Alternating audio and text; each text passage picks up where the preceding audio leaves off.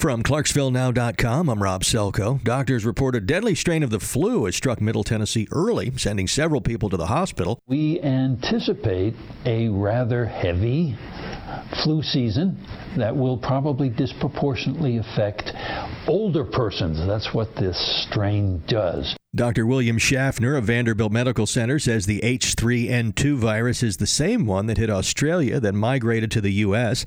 While older people are more susceptible to the flu, it's recommended that everyone six months and older get a flu shot. A crash in I 24 shut down eastbound traffic for several hours overnight at the Maxey Road exit. Several vehicles were involved. At least one person was injured. Traffic was diverted for a time before the scene was cleared around 4 a.m. A Kentucky lawmaker accused of sexual assault has died in an apparent suicide. Representative Dan Johnson died from a single gunshot last night. He was recently accused of sexually assaulting a teenage girl and refused to resign. A boy with Down syndrome is the star of an inspiring YouTube video. Eight year old Carter Coop of the Alliance Wrestling Academy in Clarksville lost every match he competed in until this past weekend when his coach and an opponent arranged for Carter to pin him for his first win.